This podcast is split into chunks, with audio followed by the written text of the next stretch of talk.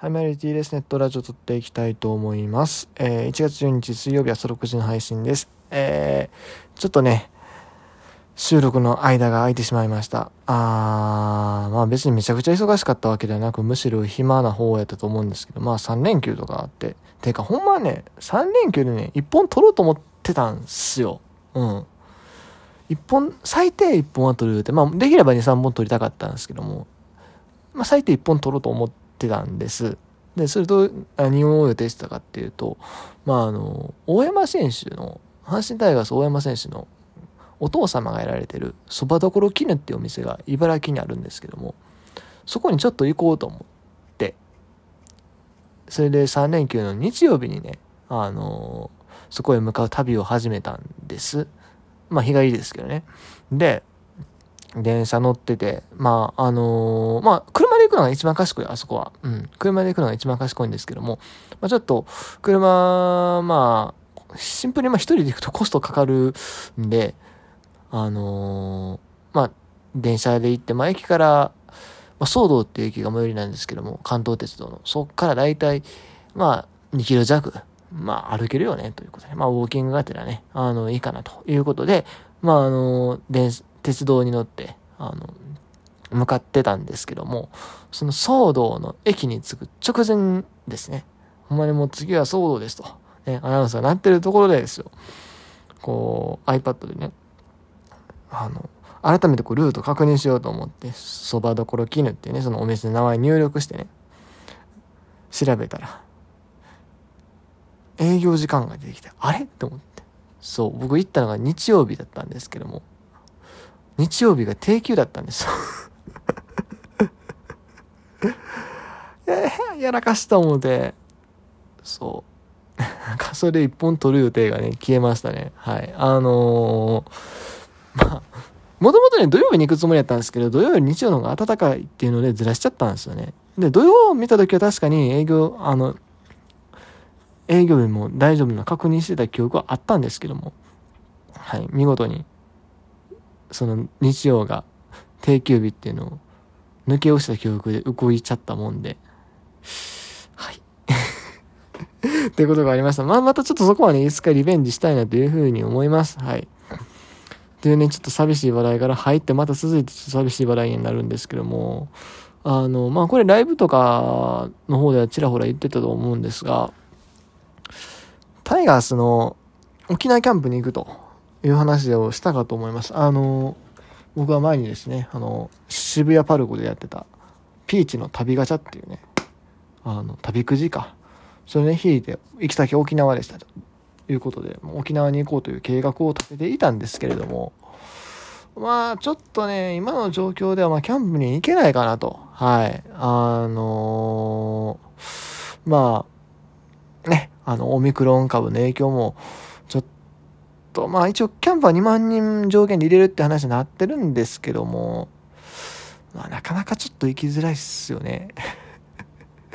あえてその一番やばいとこに突っ込むほどのあれはないっすよね。はい。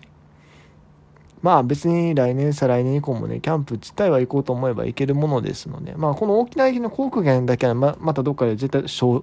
化しようと思ってますけども、とりあえずまあ2月のタイミングでは行かなくてもいいかなってっていう感じですね。はい。まあ一応この航空券自体使用期限というか、あの購入期限があるので、いついつまでに買ってくださいという、あるんで、まあまたそれはもう別件で行こうかなと、はい、いうふうに思ってます。はい。まあ、コロナの影響だけじゃないんですけどね。まあでもそれはちょっとあの、ここでは触れないでおきましょう。はい。ということで、残り8分ぐらいあるんですが、まあ、今日のメインの話はこちらですね。えー、元阪神タイガースのコーチでした。えー、今シーズン、ごめんなさい、もう去年ですね。えー、昨シーズンまで5年間、阪神タイガースで、えー、コーチを務めていた平野圭一さんですが、あ、今日の発表だった。今日じゃない、昨日の発表ですね。えっ、と、台湾プロ野球の中心兄弟で、一軍打撃内野統括コーチに就任するということになりました。はい。えー、っと、平野さんは、あれですね、あの、今2015年に引退されて、オリックスで最後、そう、阪神、オリックスブルーウェーブに入って、そのままオリックスバファローズに行って、で、2007年のオフかな。えー、浜中治、安倍健太、平野圭一、違うわ、ごめんなさい。えっと、平野圭一、安倍健太と浜中治、吉野誠かな。このトレードがですね、阪神オリックスの間で行われて、で、平野さんを阪神にやってきますと。まあ、あの、オリックス時代もね、あの、それなりにやってた選手ではあるんですけど、ちょっと怪我の影響とかがあって、本当にもう、あの死にかけてるんですね、あの方。全力プレーで。フェンス激突して。そう。で、まあそんなこともあったんですけど、その後阪神に来て、2008年から阪神で、まあすごい活躍したんですね。2010年には打率3割5分っていうね、マートンの次の2番打者打ってたんですけども、マートンも怖かったけど、平野もすごかったっていうね、そう、いうことがありました。一方でその、まあ、あの、打率もいいんですけども、バントもしっかり決められるね、選手でして、2番としてすごい活躍されてた記憶があります。そしてね、内外野でね、守備が上手と、ライトとセカンドが主に守ってたポジションかなと思うんですけども、すごい上手いっていうね。上手いというか、まあ、守備範囲が広いかな。うん入選手でした。で、まあその後2012年もそれなりに試合出てたんですけども、その年に FA 取得して、で、そのタイミングであの本職のセカンドに阪神が西岡を補強したということもあって、古巣のオリックスに戻りましたと。で、そこから13、14、15と3年間やって、まあ10年のね、えー、2位にもしっかり貢献して、えー、で、15年まだまだできるんじゃないかと思ったんですけれども、まあちょっと腰のね、方だったかな。まあなんか体がちょっともうボロボロということで、まあ169かな、確か。8か、まあ、そんぐらい、本当にもう背ちっちゃいんですよ。うん。めちゃくちゃ、背ちっちゃいけども、すごいハッスルプレーでね、頑張られてた選手だったんですが、まあ、2015年限りでおしまいでつつ引退。だから多分その時はまだ36とか7ぐらいのかな、多分。うん。で、えー、その後2016年から、オリックスで残るかなと思ったんですけども、阪神がちょうど金本さんがね、あの、監督になられたということで、えー、金本さんが、平野来いと いうことで、早速コーチに就任されましたと。でね、そっから、えー、まあ、1軍とか2軍でコーチをされてて、まあ、あんまり詳しいことは知らないですけども、誰やったかな？な、なんかで見たんですけど、誰かをすごい熱心に指導してるのを見たんですよね。ごめんなさい、ここれ、内容薄いな。喋ってと思うんですけども。だ、誰かをね、すっごい熱心に指導してる記事かなんか見たんですけど、それが誰だったかちょっと忘れてしまいました。はい。まあでもあのー、しっかり講師としてある程度の成果は出されてたのかな？うん。まあ若手選手はね、それね出てきましたからね。平野さんがコーチしてる間で。はい。っていうところでして、えー、だったんですけども、まあ、2021年シーズンをもってタイガースの契約満了という形でね、え、対談になりました。まあ、あの、継続しなかったちょっと意外だったんですが、えー、っと、まあ、多分最初から5年契約だったんですかね。今シーズン結構いろんなコーチが対談されてますし、はい。金本さんの時に来られたね、コーチさん結構辞められてたりもするんで、まあそういう一つの区切りだったのかなと思ったりはします。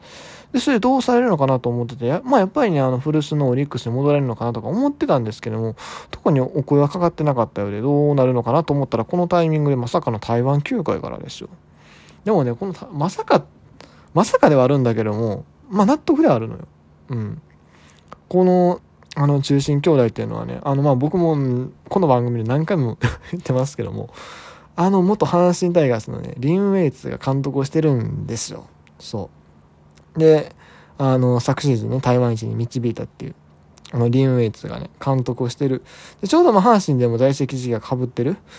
うーん、2008から12はきっちりリンちゃんずっといましたね。はい。リンちゃんは2004から13かなだったと思うんで、あの、がっつり被ってる。特にまあ一軍でいた期間が被ってるということですね。うん。で、まあその縁もあってかな。あのー、はい。まあ今回、台湾の方で一軍打撃内野統括コーチと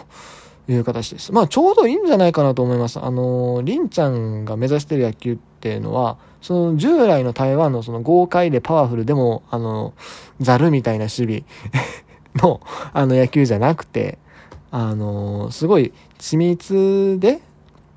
緻密なその日本式の野球、堅実でこう繋いでいくような野球っていうのを理想とされてるんですね。まあ、リンちゃんのプレースタイルはどっちかというと、ホームランバットのイメージが強いかもしれないですけども、でも、リンちゃんは台湾の野球をより発展させるにどうすればいいか。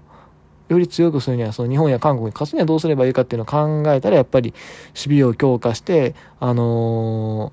ー、打線もそのバントとかそういう戦略っていうのをしっかりやっていかんといかんよねっていう考え方で、あの、指揮を取られてて、まあ実際エラー数も、まあこれこの前も言った話にはなるんですけど、あのー、リーグ最小にしたりとか、ね、あそういうあれもあるし、それで言うとちょうど平野さんってもう合うと思うのよ。打撃で言うと、まあもちろん、バントもうまいし、で、内野守備もね、あの、広い守備範囲、誇ってた選手でゴールデングラブも取ってますから、うん。2年連続ベストナインゴールデングラブ取ってますから、ちょうどね、あのー、りんちゃんがやりたい野球に合致するプレイヤーだったんだと思うんですね。うん。だからまあ、すごくある意味、りんちゃんっていうか、まあ、あの、中心兄弟側からすると、すごく、まあ、いいタイミングでいい人材を招聘できたっていう感じなんじゃないでしょうか。まあ、とりあえず、今年はもうちょっと台湾野球見たいなと、もうこれはもう何回も言ってるんですけどね。まあ、この感じだとね、まだ現地では見れんやろなっていう気がするんですけどもね、少しでも、あの、はい、中継、チェックできる限りしたいと思います。ということで、えー、今日はこの辺で終わりにしたいなというふうに思います。あの、ラジオトークのもろもろのハッシュタグ企画ね、あの、近いうちまた出させていただきますので、その辺はまたよろしくお願いいたします。以上、T でした。ありがとうございました。